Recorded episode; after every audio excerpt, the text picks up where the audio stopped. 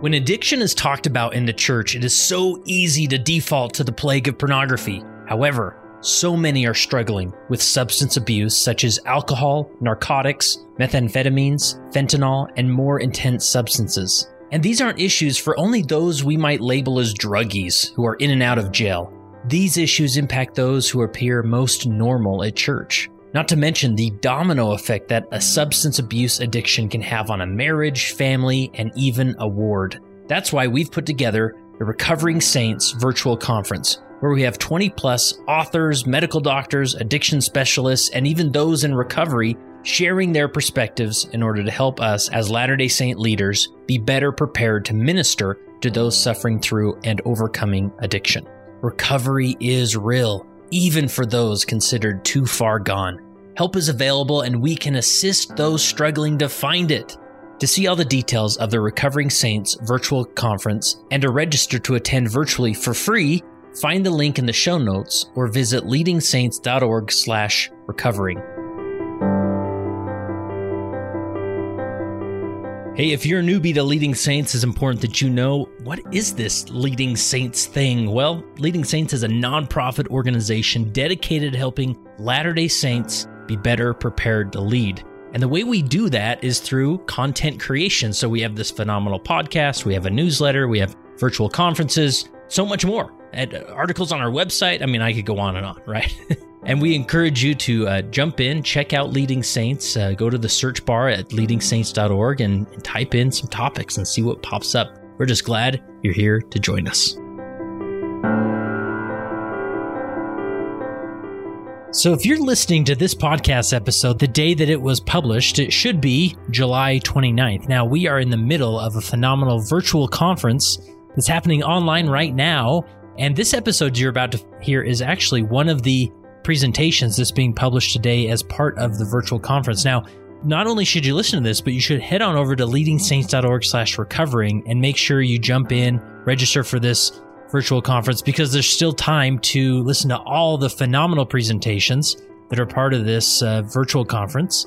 And after listening to this episode, you'll just understand how awesome this content is going to be. In this episode, we talk with Ben Erwin, who is actually the program manager of all things family services at the church. And that includes the addiction recovery program.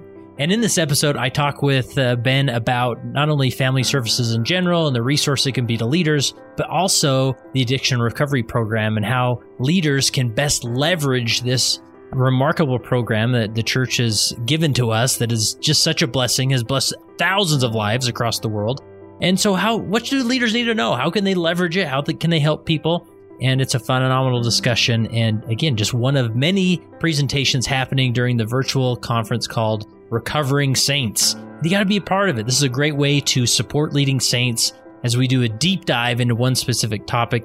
And this is an important topic of addiction recovery and administering to people who are striving to overcome an addiction. So go to leadingsaints.org slash recovering for all the details and how to register for free. But for now, let's jump into this conversation with Ben Erwin, Family Services Program Manager.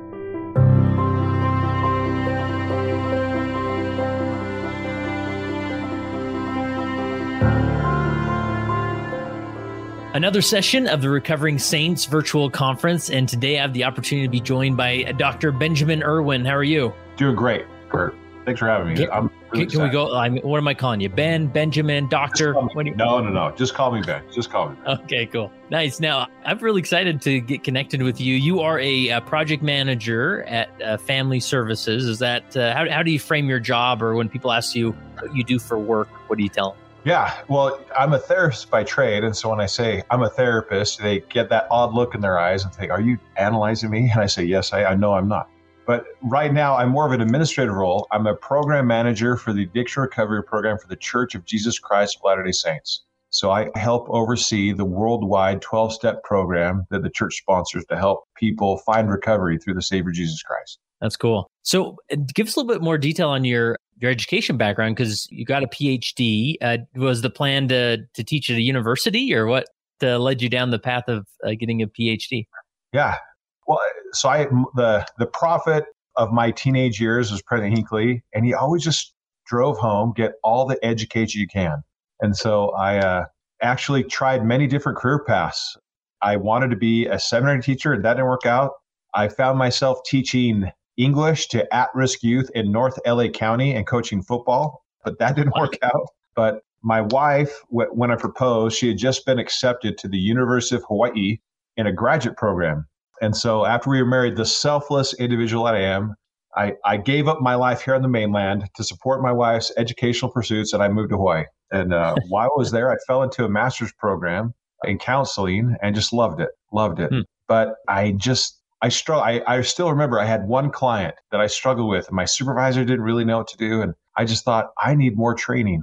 And then I had that goal with President Hinckley, his, his teachings to get more education. And so I wanted to go, but I didn't necessarily know if I wanted to go in academics or I wanted to help people. You know, you kind of have to feel things out as you go. And that's kind of what I did. I, I went into it thinking maybe I could, you know, be a researcher or, or uh, teach at a university. But r- really, my internship, my very first internship was with Family Services. And I just fell in love with it. And mm. uh, my very first job after after graduate school was with Family Services. I've never looked back. I love it. I have taught part time here and there at the odd university and job, but I love what I do. Yeah. Love yeah. what I do. And then as as part of your role there, I mean, do you, do you still meet with uh, therapist clients and have that exchange? Yeah, I mean, even though I'm a an administrator mostly and doing projects and other things, I'm still a therapist. So yeah, I, they've given me permission. I have room for three clients a week, and so I carve out just one little afternoon where I get to still be with people and help them. And I could never not do that. That's just not part part of my makeup right now. So I'm grateful I have that opportunity to continue that that clinical work. That's cool. All right. Well, I, I know you've prepared a great presentation for us, so I'll uh, turn the time over to you, and then uh, come back on the end, and we'll do some Q and A. So sounds great. Sounds great. Well, again, just I'm very humble, but uh, very grateful to be here. I love helping people find recovery and helping them find hope. Um, as I kind of mentioned, when people find out I'm a therapist, they give me some weird looks they, uh, for a variety of reasons. But one thing I commonly get asked is this Ben, do you really do you like your job? I mean, isn't it kind of hard? Don't you walk through really hard and painful things with folks? And doesn't that kind of get you down? Isn't it kind of a sad or really heavy job emotionally? Doesn't it take a toll on you? Some form of question. That that's the main question, but some form of that I get asked frequently. And I do admit, like I do walk through the darkness with my clients. I go hand in hand, arm in arm with them, but we don't stay there. I watch them keep moving uh, toward the light. I watch their lives change. I watch them heal and grow. I watch them come into the Savior, and I get a front row seat. It's the best job ever. And so, while yes, at times it's hard and I cry with those I work with, I also cry tears of happiness and joy with them as well as they accomplish their goals, as they move forward. And it gives me so much hope. It's enabled me to be a very much a, an optimist, very much so. So, and this piece of finding hope and healing, I can't think of a better program that encapsulates that, demonstrates that than the addiction recovery program or other 12 step fellowships. And that's one thing I really wanted to talk about today is the Church of Jesus Christ of Latter-day Saints addiction recovery program.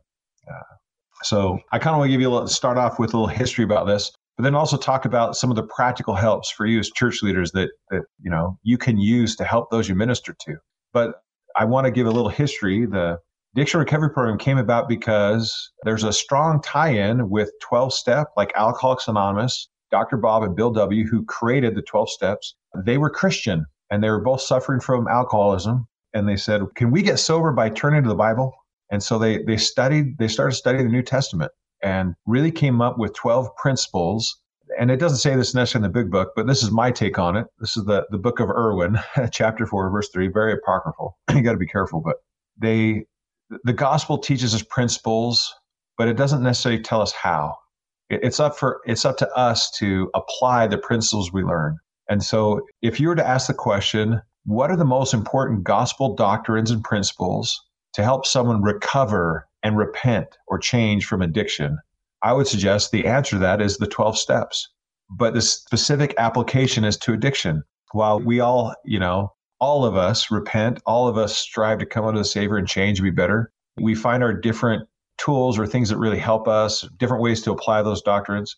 the 12 steps really are how do I apply those key principles and help me repent, help me change, help me access the power of Jesus Christ and his atonement, specifically applied to addictive and compulsive behaviors.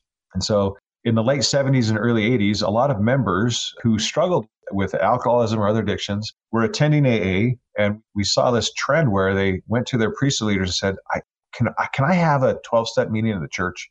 I mean, I love my fellowship, but a lot of people there drink and smoke and they or uh, drink coffee, they smoke cigarettes, they swear, their language is a little salty, and I just miss the spirit. Can can there's a lot of you know fellow members who attend these meetings. Can we just meet at the church? And that's where the, the addiction recovery program was born.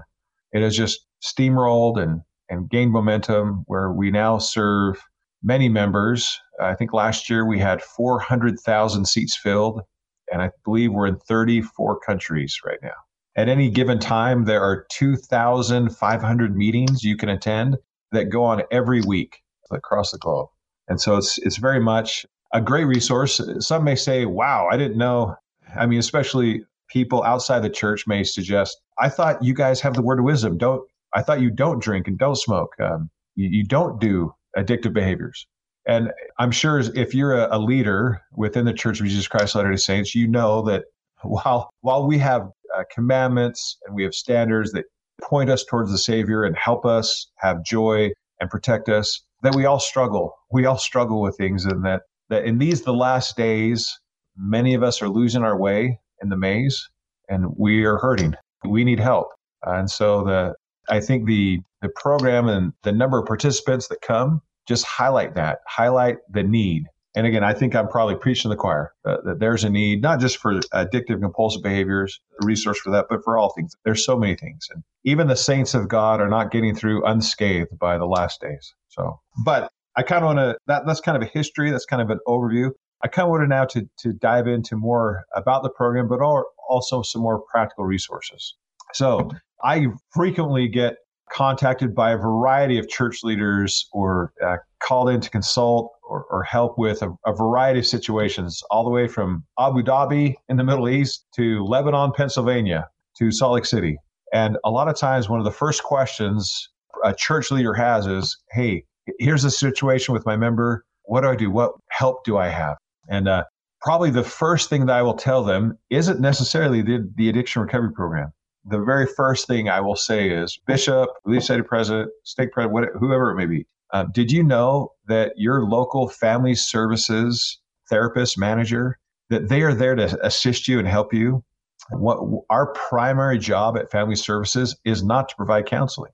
It, it certainly is a byproduct uh, of and something very helpful, but our primary duty is to assist church leaders to be a resource in the Lord's storehouse that they can draw upon and use. I'd like to show our um, resource guide for church leaders.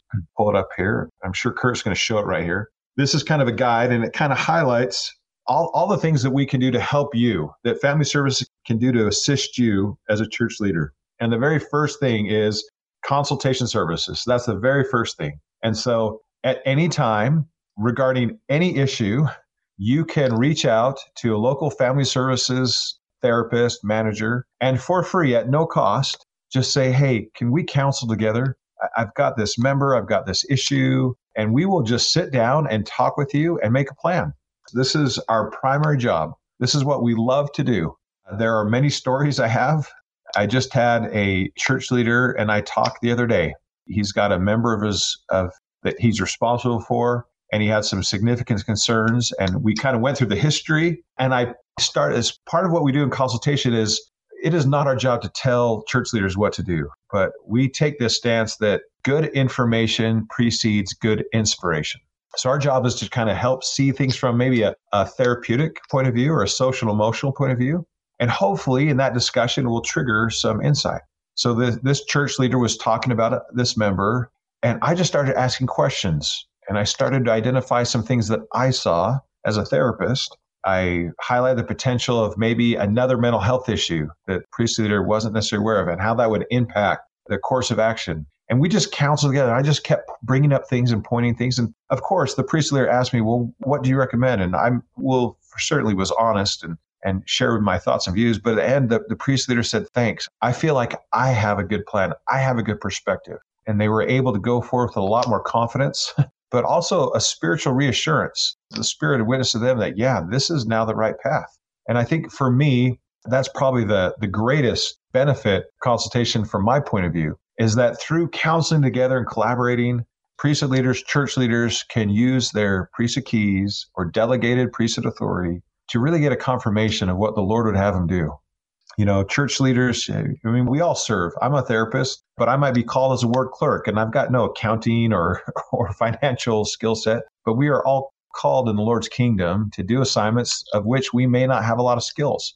And as a bishop, as a branch president, as a relief society or elders quorum president, you know, one of the major issues facing saints are mental health, social emotional issues. And the good news is you don't have to be a therapist. You don't have to you don't have to have that clinical background. That's where we as family service can come in and help. We just want to be there for you and assist you.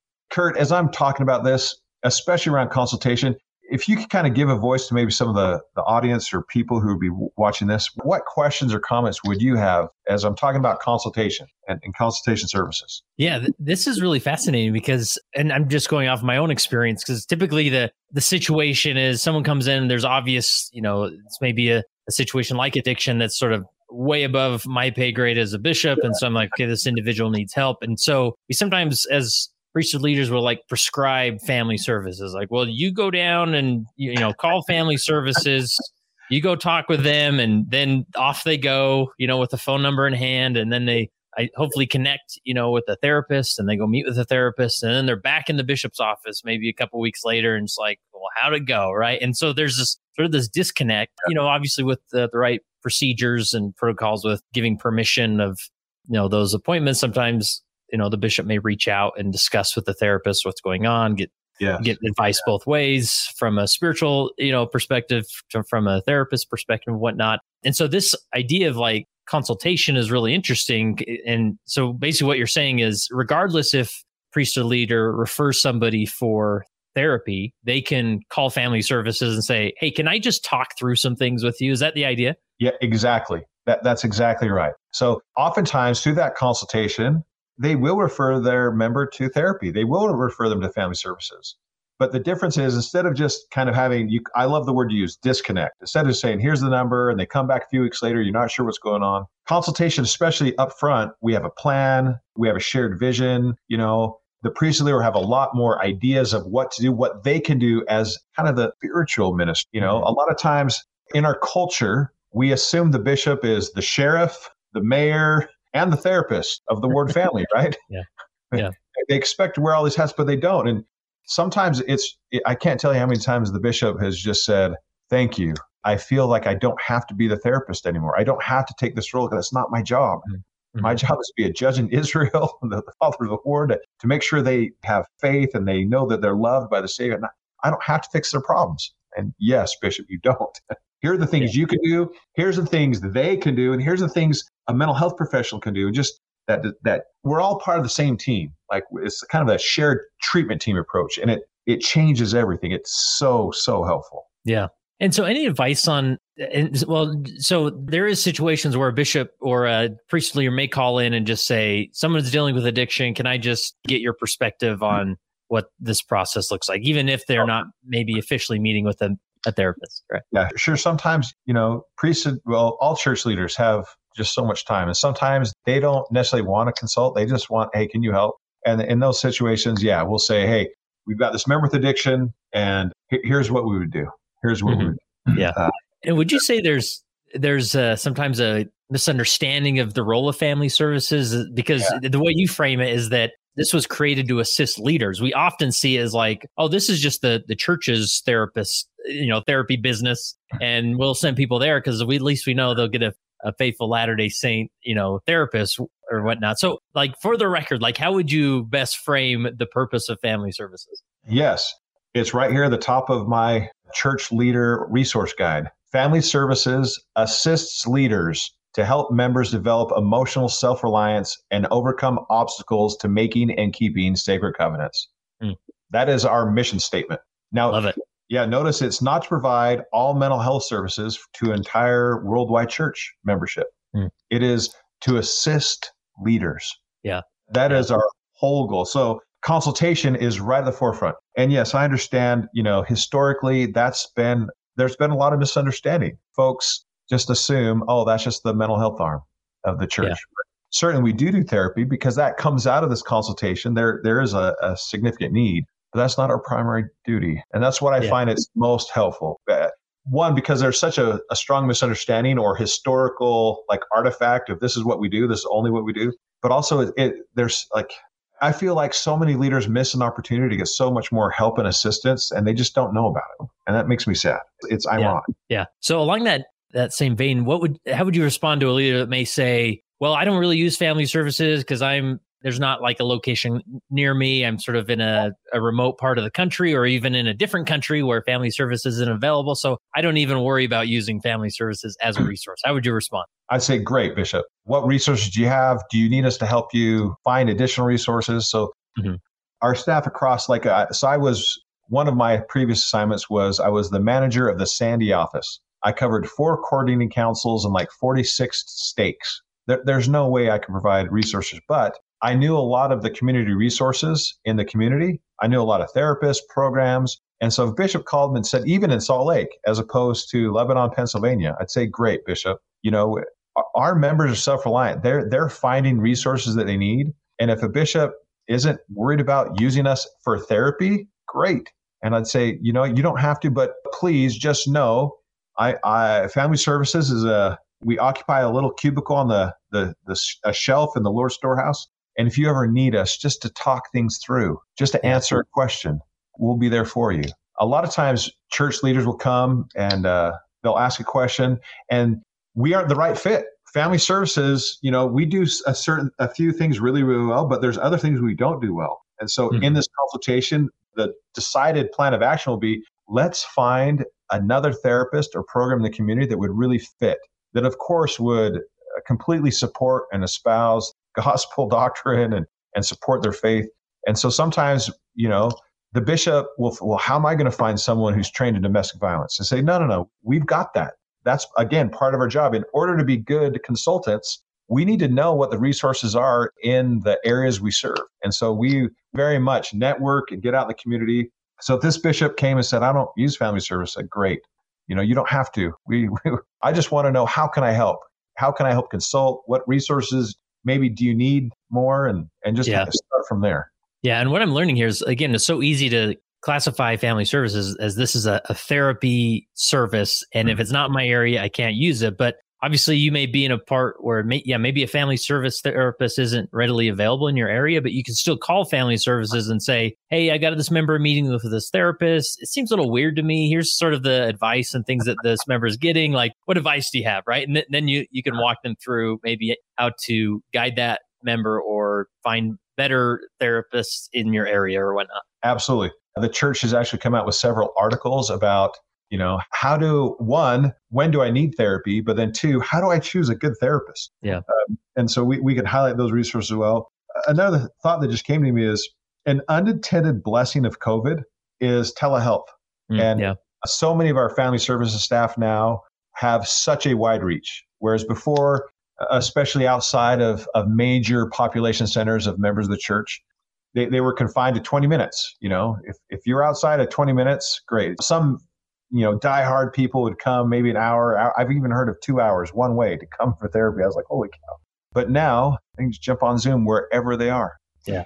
in cool. essence, yeah, in essence, you know, family services is available to anyone anywhere. But again, we can't meet the needs of everyone everywhere. So it, it highlights the need for good consultation to use those resources because there are so many great therapists who do not work for family services. There are incredible, faithful members of the church who have dedicated their lives to this this to therapy and helping others and oh my gosh it would be a travesty if if leaders only used family services yeah it, it would yeah, be terrible it'd be terrible yeah I, I remember during my time as a bishop i you know had a, a variety of other therapists that I would refer to, many of which had, you know, maybe a few years in their history working for family services, but now had their own practice and whatnot. And they were, they're a great resource. So absolutely. There's so many, so many great people out there. Absolutely. Yeah. So Yeah. Well, that's really helpful. And so, if somebody wants to just reach out and and just get some perspective with family services, is there a main number they call, or how would the what's the best way to reach out? uh, best way to reach out is go to CDAL, the Church Directory of Leadership. Okay. So I'm a bishop. I just go to my own unit in the Church Directory of Leadership, and it'll say associate organizations. Usually, you have to go through the stake. I think you go to parent organizations through the stake, and once you click on the stake, it'll say associated organizations and we're at the bottom because we're under welfare with a w right? Don't look for f look for welfare. It'll say welfare and it'll say family services and you click on that and it will show all the staff members uh, in your area the office number but our cell phone numbers. Okay. uh, and, and you are welcome to contact us however is best for you. A text an email a call the office or it doesn't matter. We, hmm. we, we want to make it as easy as possible but that way you don't have to call salt lake and get rerouted maybe leave a message. You can call directly the person in your community that is best equipped to serve you right directly. And so every unit in the church, even a, a bishop in Mozambique, can go there. There's going to be some reference to resource, regardless of where they're at in the church through the CDAL, right? yes exactly Awesome, awesome. That's really helpful. And and you know, again, these are those little things that you know you think you should know, but you just miss them. You know, so hey no no no no I, and with the constant turnover of leadership it's it's a perpetual you know challenge to just tr- try to try to help people know Yeah. so awesome. okay great You want to Thank- want to keep going, and I'll uh, come back with some questions later. pl- please like i love Okay. this because i'll i'll get on a soapbox and you'll probably have some ideas or questions so i'll pause so we can have this exchange because Okay, i think cool. it, it'll be really helpful for the audience uh, Awesome. much, much more. So okay, that's the main thing I want to share with you. Now, in this resource guide or this, uh, uh, yeah, for leaders, the next thing we say, I mean, we do do counseling, but right here it says addictive or compulsive behaviors. Family Services helps individuals and families address pornography use and other compulsive or addictive behaviors through consultation, counseling, support groups, and treatment groups. Healing Through the Savior, the Addiction Recovery Program support groups are available for individuals who experience compulsive or addictive behaviors, including the use of pornography, drugs, or alcohol. And then it shows the website here is the website for the addiction recovery program. We're just clicking it here and it, it brings you to a map.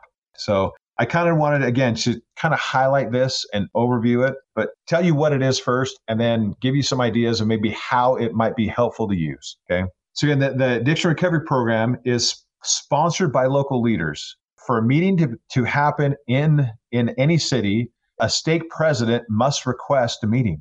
So even though Family Services administers the program, it is requested by local leaders. So if there's not a meeting in your area, that's fine. Just talk to your stake president. He'll reach out to us and we'll get one, we'll get one up and running. But but when I come to this main website, I see this interactive map of all the meetings that have been requested by priesthood leaders. And as you can see, I'm just scrolling about from Utah, but here's the United States, and they're they're all over. They are all over. So let's say, Kurt, pick pick a state for me. Pick anywhere. Doesn't matter. Let's go with. uh I serve my mission in uh, Sacramento. I love it. So I could either scroll in with the map or I could just search up here in the, the bar and Sacramento. So we're going to go to Sacramento. Here's Sacramento. And all of a sudden, I have a visual representation of meetings right here, but then I'm also going to get a list on the left side of specific meetings. And if I scroll out a little bit, now some of these symbols are, I see a phone, and that's, we don't have a good symbol for Zoom yet. So that that's a virtual meeting. There is a virtual meeting right here in North Sacramento that people can join online at any time. The little two, you know, silhouettes of people are an in-person meeting. The list will pop up and give us more information, but here the means. Within this, I think it's like a five mile square. I think that's the standard default area that it just starts to. But within five miles of the city center of Sacramento, we have seven addiction recovery program meetings. And so we can pick on one. Here's the Sacramento, California East Stake Men's Pornography Addiction Meeting for men only. It's in person, it's in English, it's Thursday nights at 6:30 Pacific time. So I click on this meeting, it'll show me where it's at. Now, it also shows that even though this is an in-person meeting, they also have an ongoing virtual meeting at the same time.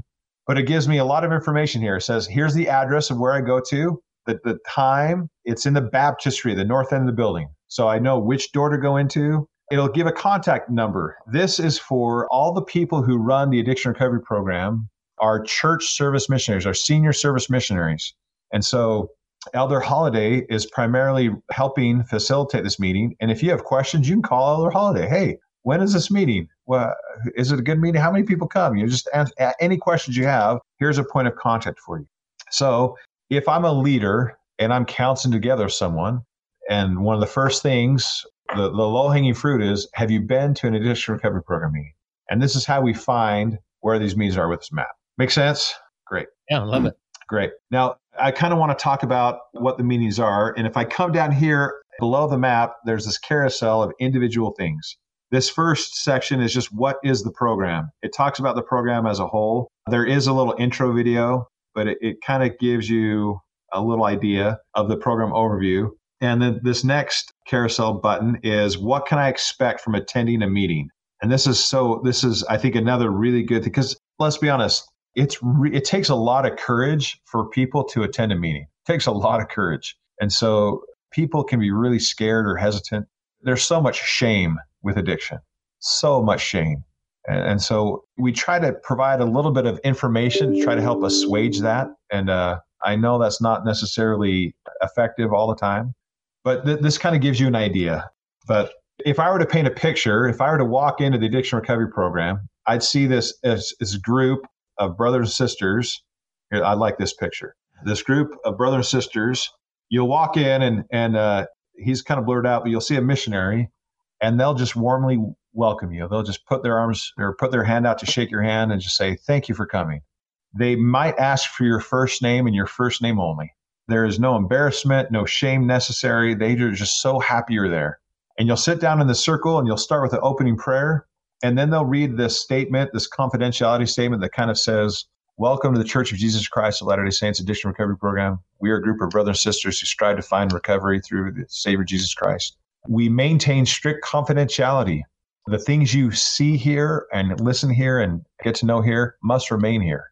And everyone commits to confidentiality so that anyone can go with complete anonymity and confidentiality to have a safe place to talk about addiction.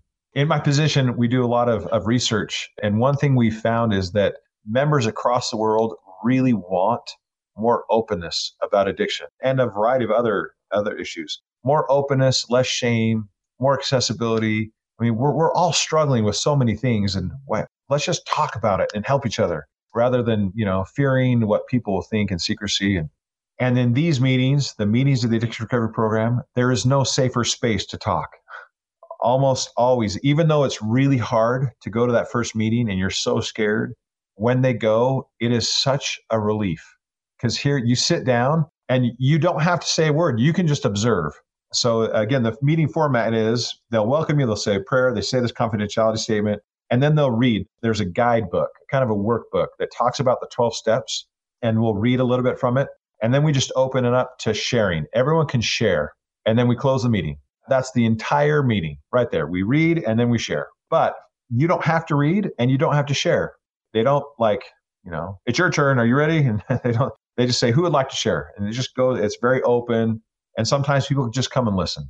But almost always after that first experience of summing up enough courage to go into a meeting, I can't tell you how many people have said, I couldn't believe it. Here are people talking about their experiences with addiction without shame, without fear of judgment, with acceptance and mutual support. And then almost always they'll say, and I felt the spirit. And this, this idea is like foreign to them. They feel like they're unworthy or they're broken, that they don't deserve the spirit, that they can't feel the spirit. And yet they come here to this meeting and the spirit is there. It's like the Savior pours a bucket of love over everyone because he knows, he knows how hard we're fighting, how hard we're striving. But they come away with a much different experience than what they had assumed they would have. Again of support of love of acceptance and of openness. People are just talking about about their issues and how do we get better? And it really is a powerful experience. I am only talking to you about this because that's the this format but the most effective way i have found for people to know about this program is to simply attend a meeting. Oftentimes i'm asked to train new general authorities and before the salt lake temple uh, was being uh, started its renovation, I would get them Thursdays. They'd go to Thursday morning with the First Presidency and Quorum 12 in the temple, and they'd get done about 11 and then i would take them to a meeting i would get them for about two hours to train them on the addiction recovery program and instead of talking to them like i am with you now I simply would take them to a meeting, the Liberty Men's Pornography meeting on 5th South and 5th East, Thursdays at noon. And they'd have this experience where they'd walk in and they themselves would feel of the meeting and know of the meeting. And so, as a church leader, if you have any questions, I mean, one thing is to come to this website and watch the videos, great. But another thing is just attend a meeting. You can attend a meeting at any time and anywhere. The only thing I would suggest is maybe don't attend a meeting really close by to you. You never know who in your congregation is there already, and you just don't want to necessarily throw them off, right? Or likewise, you don't necessarily want to give them the wrong idea. So, with Zoom, with our online meetings, you can attend any meeting anywhere online. And so it's really easy, a very safe space. Just check one out, see for yourself. And again, that is the most effective means that I have found to really help people uh, know what the meeting's about. So, Kurt, I'm just going to pause here as, as I'm talking about this, maybe the structure and format of a meeting. Any thoughts or questions are coming up on your side? Yeah, yeah, for sure. A few things I'll bounce around. You, you said like a, a stake president must request a meeting to be held. And so, what does that mean exactly? Like, if a stake president knows there's maybe not a meeting super close to the area, so they want to, you know, make that happen, do they need to get all certain infrastructure in place with people and callings, or like, what does it mean to request a meeting? He calls up Family Services and says, "Hey, can I get an ARP meeting?" And we'd say, "Yep." Nice. That's it. And then what happens typically after that generally speaking are, are, like missionaries called by the church by will he will he call missionaries or? Yeah. So the logistics of that, yes, there will be discussion on who should run the meeting because typically we want two senior service missionaries and then what we call a facilitator, someone mm-hmm. who's actually in recovery. They've used the 12 steps, they're in recovery, they're there kind of mentor and support others. So we kind of try to identify who in the state could do that. Now, the stake president won't be requesting the first addiction recovery program meeting in the larger area. So there are already missionaries there. And sometimes a, an experienced missionary couple will can also come in and, and help run things in the stake. Um, but if they want to do an in-person meeting, you know, we can talk to the stake president. Do you have anyone? Any? Is there a couple in your stake who could run this? If the stake president calls them, we do all the training. Uh, mm-hmm. Anyone can be a group leader. There is no specialized training, uh, skill requirements. Anyone can be a group leader and run an addiction recovery program meeting. Nice. Is it so, happens sometimes that the missionary is also the facilitator if they're a recovering addict? Yeah. So a lot of times, if a stake president wants a meeting, he's been around. He knows who members in the stake are passionate yeah. or maybe who've shared their testimonies, and he'll say, "I got the perfect couple for you." And so, yeah, we we can have someone share both roles, but we just try to keep it simple. We're there to assist and help train if they identify someone who could serve, great. If not, we also have some resources we can try to plug and play uh, with existing group leaders. But all they have to say is, Can I have a meeting? And we'll say, Absolutely. Yeah. And then I love the concept, and I preach this gospel a lot as far as a leader. Like the best advice, in my opinion, that a, a brand new bishop could do is in the first six weeks or so, like go attend a meeting because you're going to be faced with somebody coming in with this issue but oftentimes, again, we use it as like a prescription. Like you go to this mysterious meeting and it's supposed to fix you. I don't know exactly what happens there, right? and so for a leader to go and just experience it, understand the dynamic, because that person's going to be nervous. You know, you talk about the stigma around this. Like oh, yeah. you just expect me to walk in this room and start talking about this, you know, and they don't understand what it is. So I just love that advice. Well, and and now let, let's take it one step further. Okay. With the recent changes now, maybe it's not the bishop the only who should go, but the Society president and the Elders Quorum president. Yeah. So if this member is struggling, uh, you know, usually it'll come up in the context of confession. The bishop can then say, "Hey, you know what? I'm here for you. Let's go to a meeting, and I'll go with you." Mm-hmm. Or you know what? What if we ask President Francom or yeah. or the Society president to go with you as well? Because as Relief Society presidents and Elders Quorum presidents now have the primary responsibility to minister yes. to adults a bishop doesn't have to carry this alone. Like he can get the whole word council out, right? But yes, so a good technique, like I know from research that most people have heard of the program, they kind of know about it, but they don't know what it is and they don't know how to use it. Mm-hmm. Okay. So knowing what it is, the best way is just to jump in, and attend a meeting. How to use it is members are not going to want to go. They just, they're scared. They have so yeah. much shame and stigma. So one of the first best practices is to offer to attend a meeting with them. Mm-hmm. Say, hey, you know what? Let's attend a meeting in Kansas City, Missouri t- tomorrow night, and I'll I'll do it with you. Like, wait, we're in Sacramento. I know. Well, well we're going to join an online meeting hosted out of Kansas City. So mm-hmm. one, no, there, no one there'll know us, but I'll go with you. And instantly, that makes it so much safer, right? All of a mm-hmm. sudden, those barriers and and you just say, I just want you to go one or two meetings. Let's just see what they're like. Let's just yeah. see. We'll attend. We'll just observe, and then we'll talk about it again. That that's uh, such an easy invitation for someone to accept. A much easier invitation to accept as opposed to there's a meeting here in this building tomorrow night. I want you to go there. You'll be all alone. You will see people who know you, but just this is part of your repentance. You have to do it. I mean, yeah. that, that's a much different invitation, yeah. right? Yeah.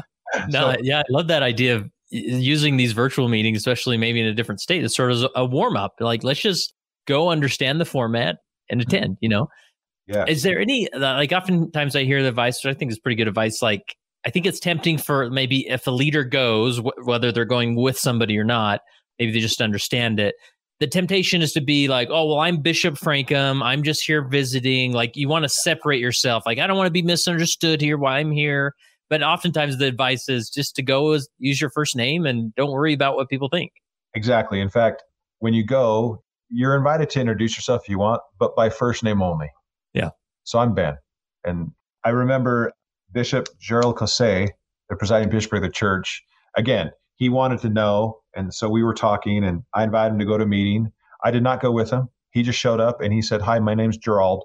And a lot of people don't necessarily recognize. So he he he flew just fine. so yeah. yeah, go and just be yourself and participate. We're talking about principles of repentance. So whatever step we're on, let's say we're on step two, which is hope, just having hope and faith. You're going to hear all these people striving to have better hope in Jesus Christ. And even though you don't have an addiction, you can speak to that. You can say, here's how I'm facing trying to increase my faith and have more hope for me. And it's yeah. just a powerful experience. So, yeah, go as you are, fully participate if you're willing, but you don't have to. You can just sit back and observe. Yeah. Yeah. You can easily say, I'm just not sharing today or I'll pass or whatever. Yeah. Nobody yeah, thinks twice. Now, there's another intermediary step. If for whatever reason the member you're ministering to does not accept that invitation, that's fine here's another invitation but i don't i don't want to do this one first i'd rather do it second the first best is to attend to me always but if that's not an option or it's a little harder then if you come back here to the addiction recovery program website and we scroll down here we come over here you kind of have to click this arrow there are two resources that are really really powerful one are podcasts i'm going to click on this podcast link what we did is we invited a whole bunch of people who attend meetings who just attend meetings. And we said, Will you attend just a meeting? We, would you give us permission just to record the audio?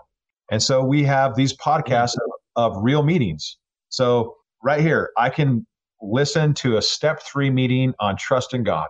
And I click it and I'm I am listening to the actual meeting. These aren't actors. We didn't we just we wow.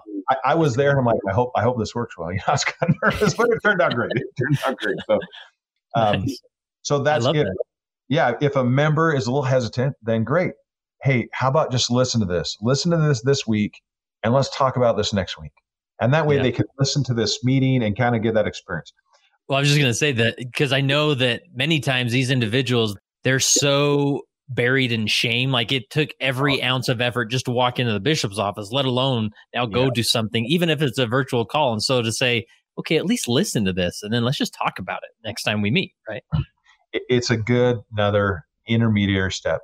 And even yeah. though they are shamed, if you just love them, you, you, just have to say, I call it the pebble syndrome. So I've, I've, got a rock from Mount Vesuvius. We went to Italy. I climbed Mount Vesuvius. We have the, I have this little rock. Oh, nice. Now this rock, if I hold it, it's very very small, right? But if I bring it up right next to my eye, it's all I see. It's mm-hmm. all encompassing. And a lot of times addiction is like that for the person struggling with it it manifests itself in shame, but they start to define themselves by it. They start to, this is all they see. And so, one thing as a leader, one thing you can help is to really try to foster a sense of their divine identity as a son or daughter of God, to remind them of that, that they are not defined by their trials or struggles, to help them feel the love of God, that no matter what, He is there, that you are there, that the Savior's there. That's one thing that you can, and most leaders are fantastic at this. But again, through the consultation process, they're surprised that, wait, that's what I can focus on to really help this person with their addiction? Yeah, that's all you got to do. And huh, yeah. I can do that. Yes, good, go do it. Because we want to help remove the pebble syndrome from it, right? Yeah. So a podcast, they go and they'll feel the spirit, they will. But another tool is if, if I come back here to this carousel on the Addiction Recovery Program website and I click the more, there's these videos. Now, again, so what we've done here with these videos is we invited, we, we put out a call for invitations, a, request for stories of, and these are all actual people in the addiction recovery program who came forward and said, I'd like to share my story with the world. Again, we're trying to take away the stigma. We're trying to have it be a more open conversation, especially within the church. So they can watch these videos and we have one per step. So they really kind of focus on that step, but it's it's also about their story. And again, these are so powerful. They, they are some of our, our most watched resources in the entire welfare department. So this is either the podcast or the story. These videos can be really powerful help to folks if they're unsure. They've got one foot in and one foot out about participating in the program. Yeah, I, I love that because oftentimes the the first step of removing shame is just to realize, oh, I'm not alone. I'm not the only person that struggles with this, and uh, so to see even videos of people you don't even know, it still helps, you know, and, and there's such a spirit behind it. Yes. Another thing a leader can do is we have the this workbook. I click here and we've got the addiction recovery program guide. Here's a PDF. We got English, and then I think we're up to I don't know. We've got a lot of languages. So whatever language you're in, you can click it. And again, as a leader, you can just help them if for whatever reason they don't want to attend a meeting. You can work through this guidebook with them. Mm-hmm hey, let's do step one together. You know, let's read through it. So your job this week is to read through this. Here are some action steps, some practical things you can do. And then here's some study and understanding. Here's some quotes, some scriptures, and some questions that will really help you. So as a priesthood leader, I can come and work through this guide with my member as well. Yeah, that's great. It's all there. And I know I always had a stack of of the actual books that you can get through distribution and whatnot. And and yeah. Uh, yeah, I'm right there. So awesome. So what would you say? Because oftentimes, you know, just like anything in the church, there's different people running it, different personalities, and not all meetings are are created equal. And so sometimes an individual may be listening to this and like, listen, Ben, I've been to all three meetings in my area. They just don't jive with me. I don't find them helpful. I just, you know, and, and sometimes people have a negative feeling about the addiction recovery program. Like, how would you respond to that? My job is to give them a toolbox and say, hey, look at this tool. This is a ball peen hammer. It does a great job. You want to try it out? And if they try it out and say, it is, but any different tool, then my job isn't to try to convince them to use the tool. My job is to try to find a different tool. Yeah. So sometimes, and I would say I am biased, I'll own my bias, but most people don't have a negative experience with it. Yeah. Most people have a, a positive experience, but if they don't, then say, great, let's think of some other resources. And what we know is research shows that 12 step participation is one of the most effective, empirically validated treatments for addiction. Mm-hmm. Period. So if they don't want this 12 step fellowship, great, let's get them a different one. I've got a close childhood friend. He went to ARP. It wasn't he doesn't, it wasn't quite fitting for him. So he goes to AA and loves it. Yeah. And I'm so happy for him. He's sober. And so, uh, you know, it's, you just be mindful. But again, that's where this consultation piece can come in.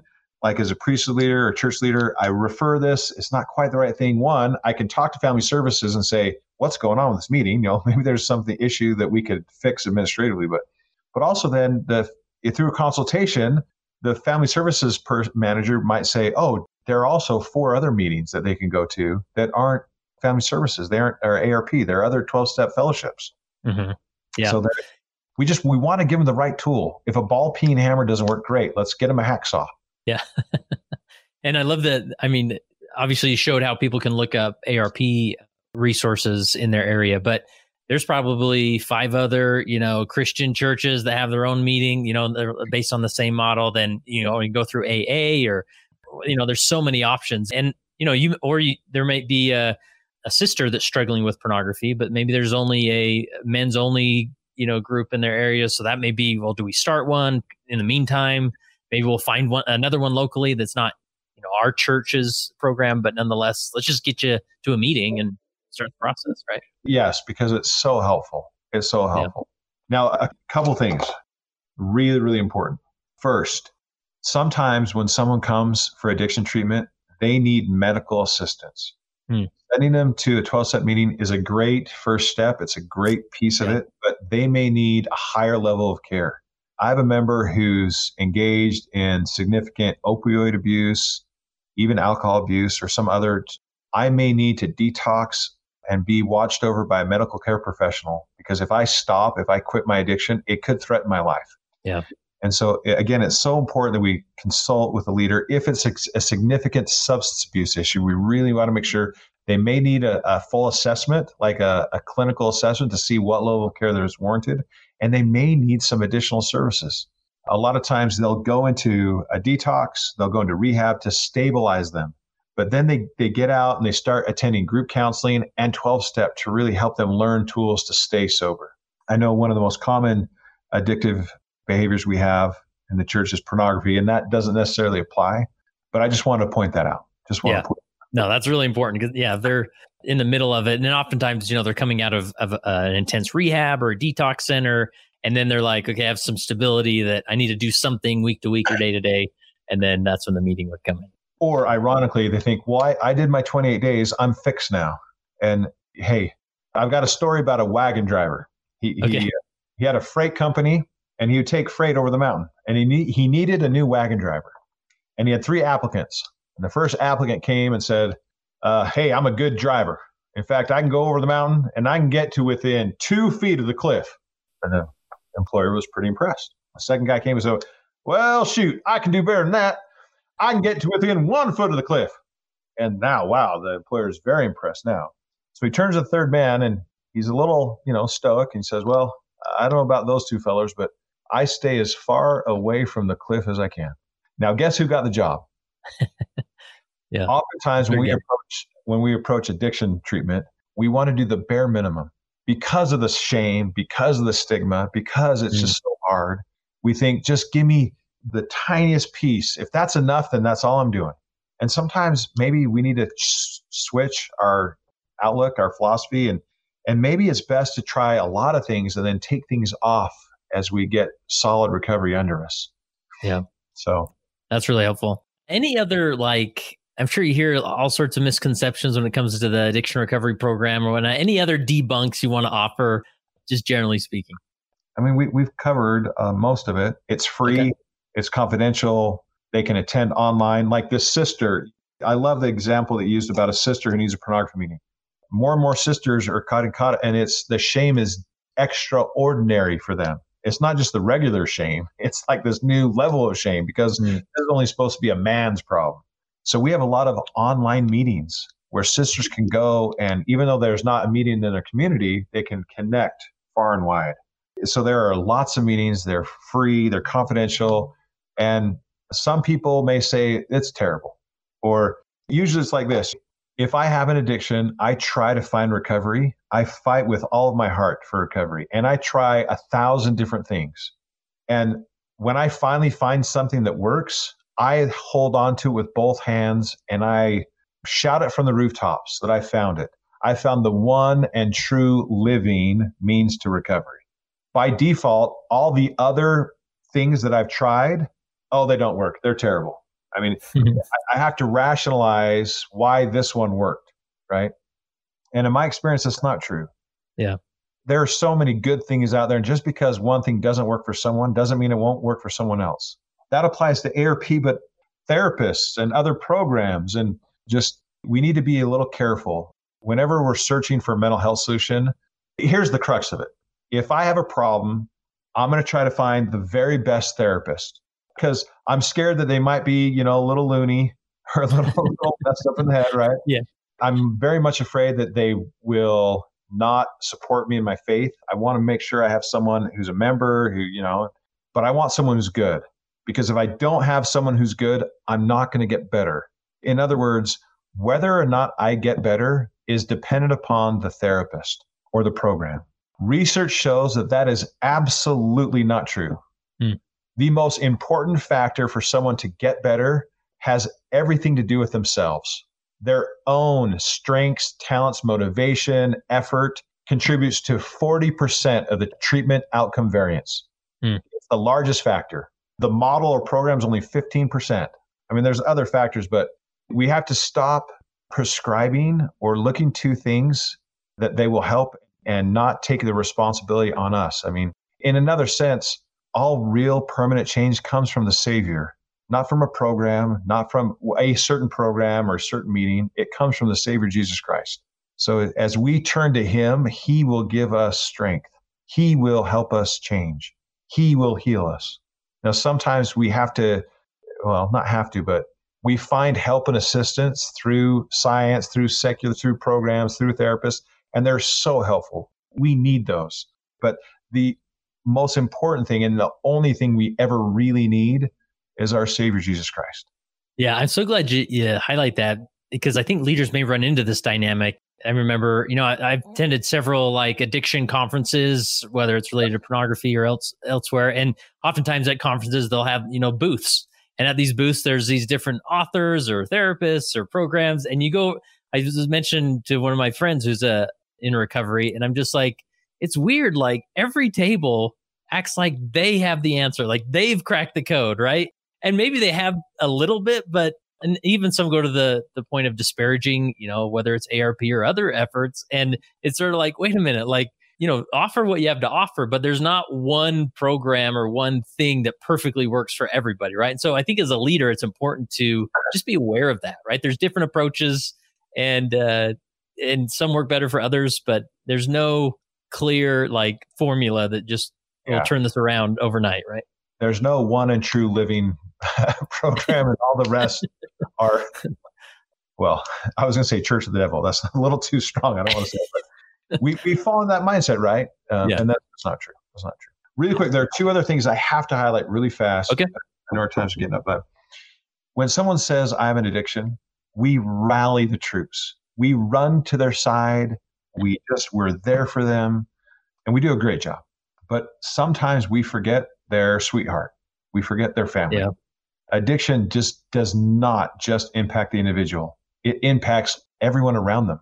And so part of the addiction recovery program isn't just groups for individuals who need recovery for healing, but it's also, we also have the spouse and family support group.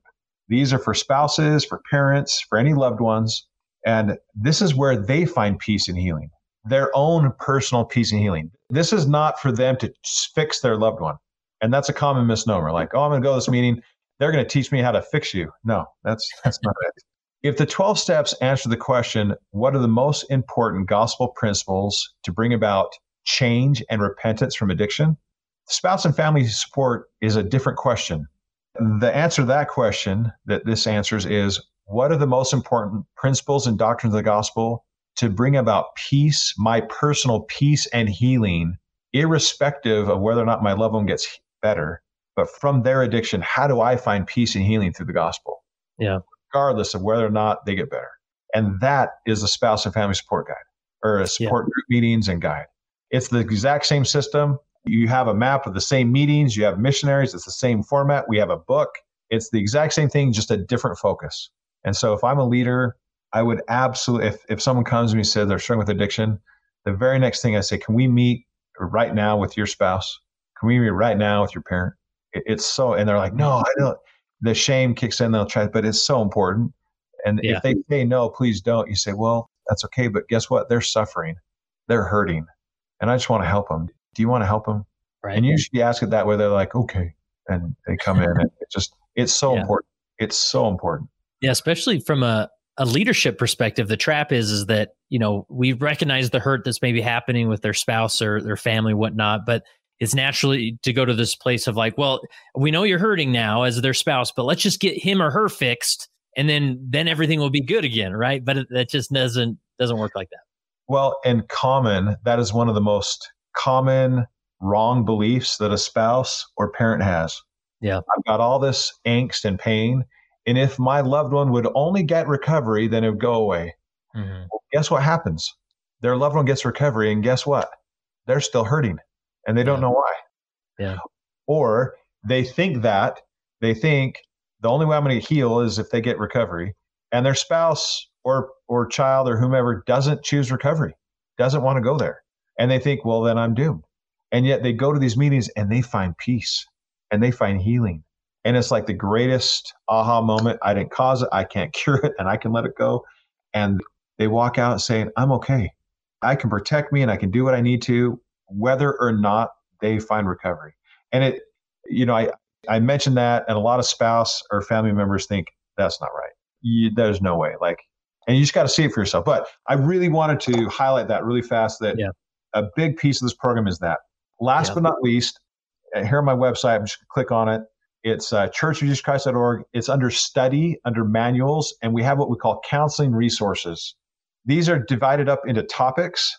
And of course, we have one on addiction, and we have one on pornography use and a spouse or same sex attraction, but support for spouses of pornography users.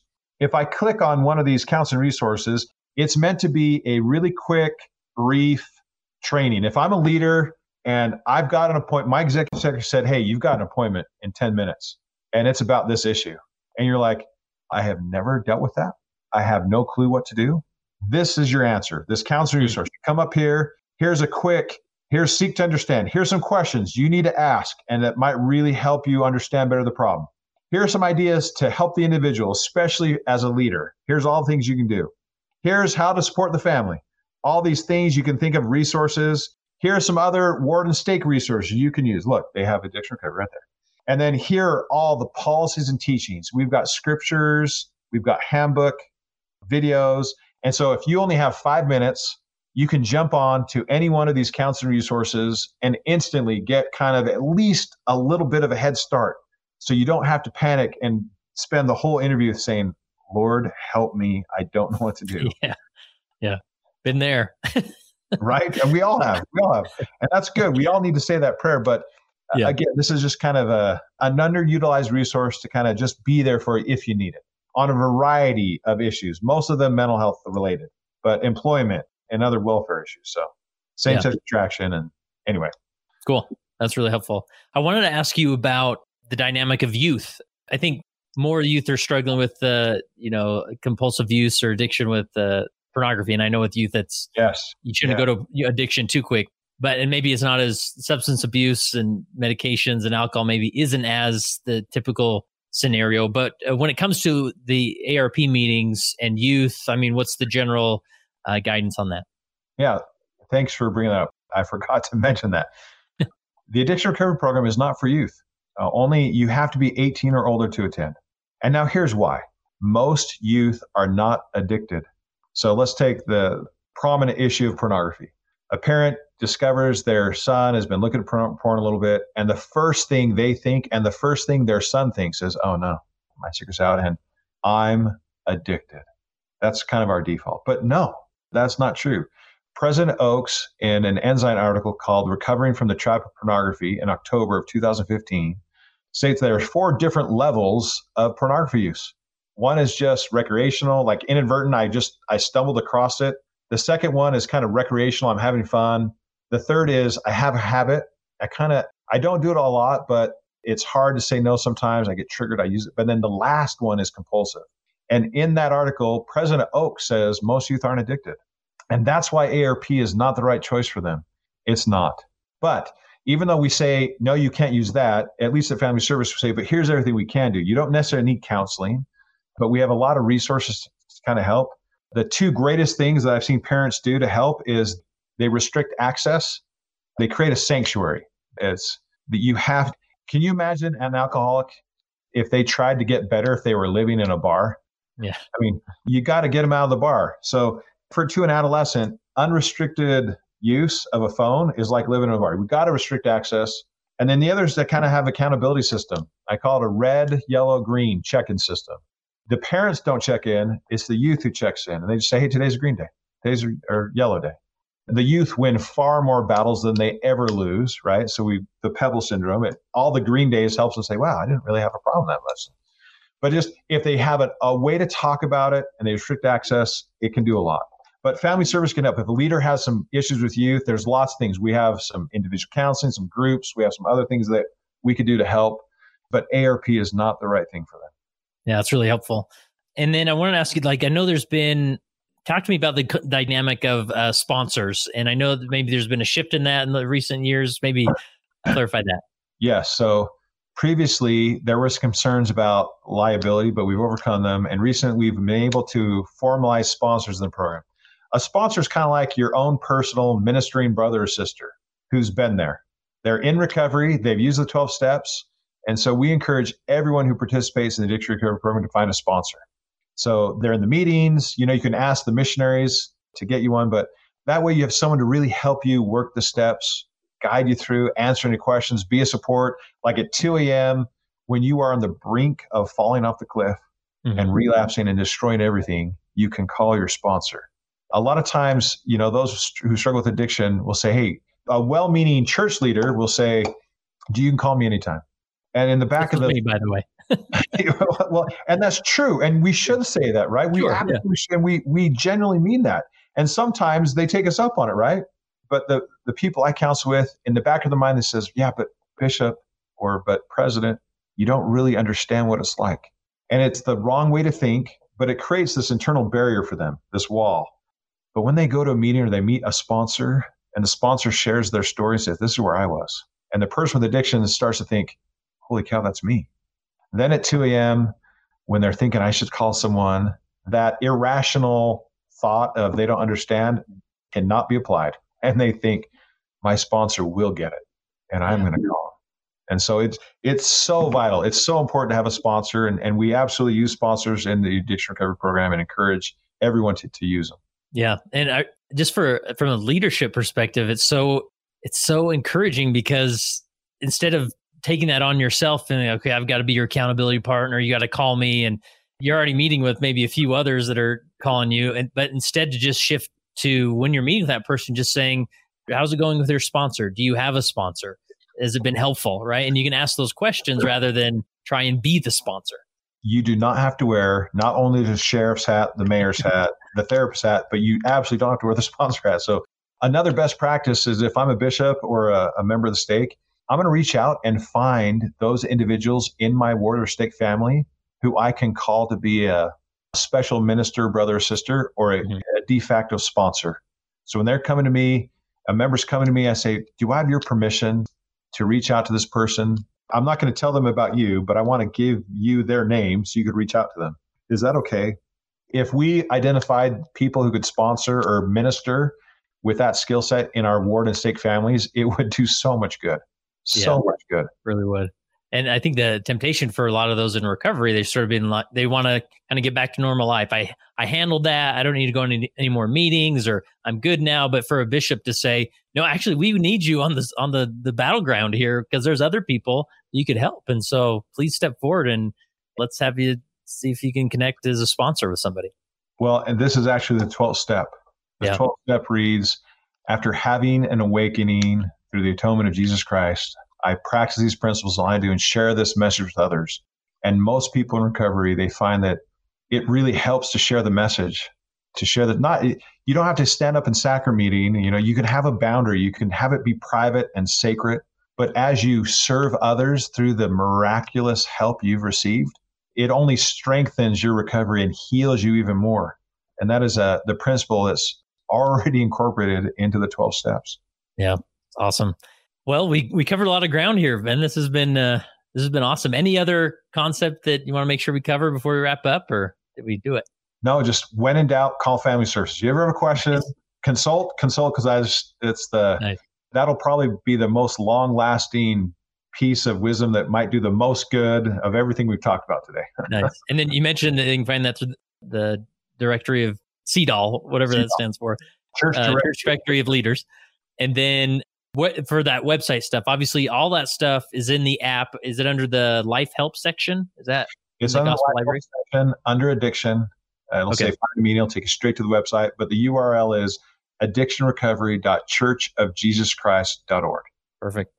Awesome. Well, Ben, this has been great. The last question I have for you is if you're in a room full of leaders, bishops, Relief Society presidents, Elders Quorum presidents, what final encouragement would you give them around this topic?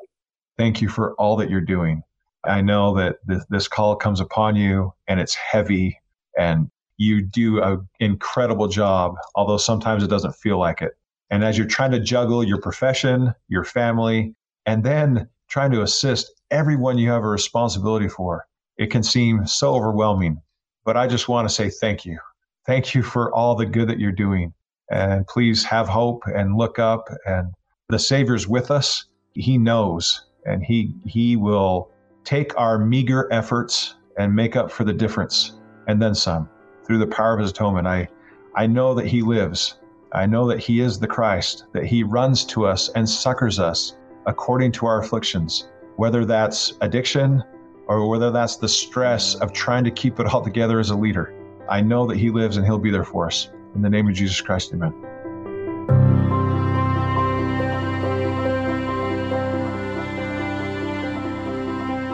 That concludes this episode of the Leading Saints podcast. We'd love to hear from you about your questions or thoughts or comments. You can either leave a comment on the uh, post related to this episode at leadingsaints.org or go to leadingsaints.org/contact and send us your perspective or questions. If there's other episodes or topics you'd like to hear on the Leading Saints podcast, go to leadingsaints.org slash contact and share with us the information there. And we would love for you to share this with any individual you think this would apply to, especially maybe individuals in your ward council or other leaders that you may know who would really appreciate the perspectives that we discussed. And remember, visit leadingsaints.org slash recovering or click the link in the show notes to attend this virtual conference for free.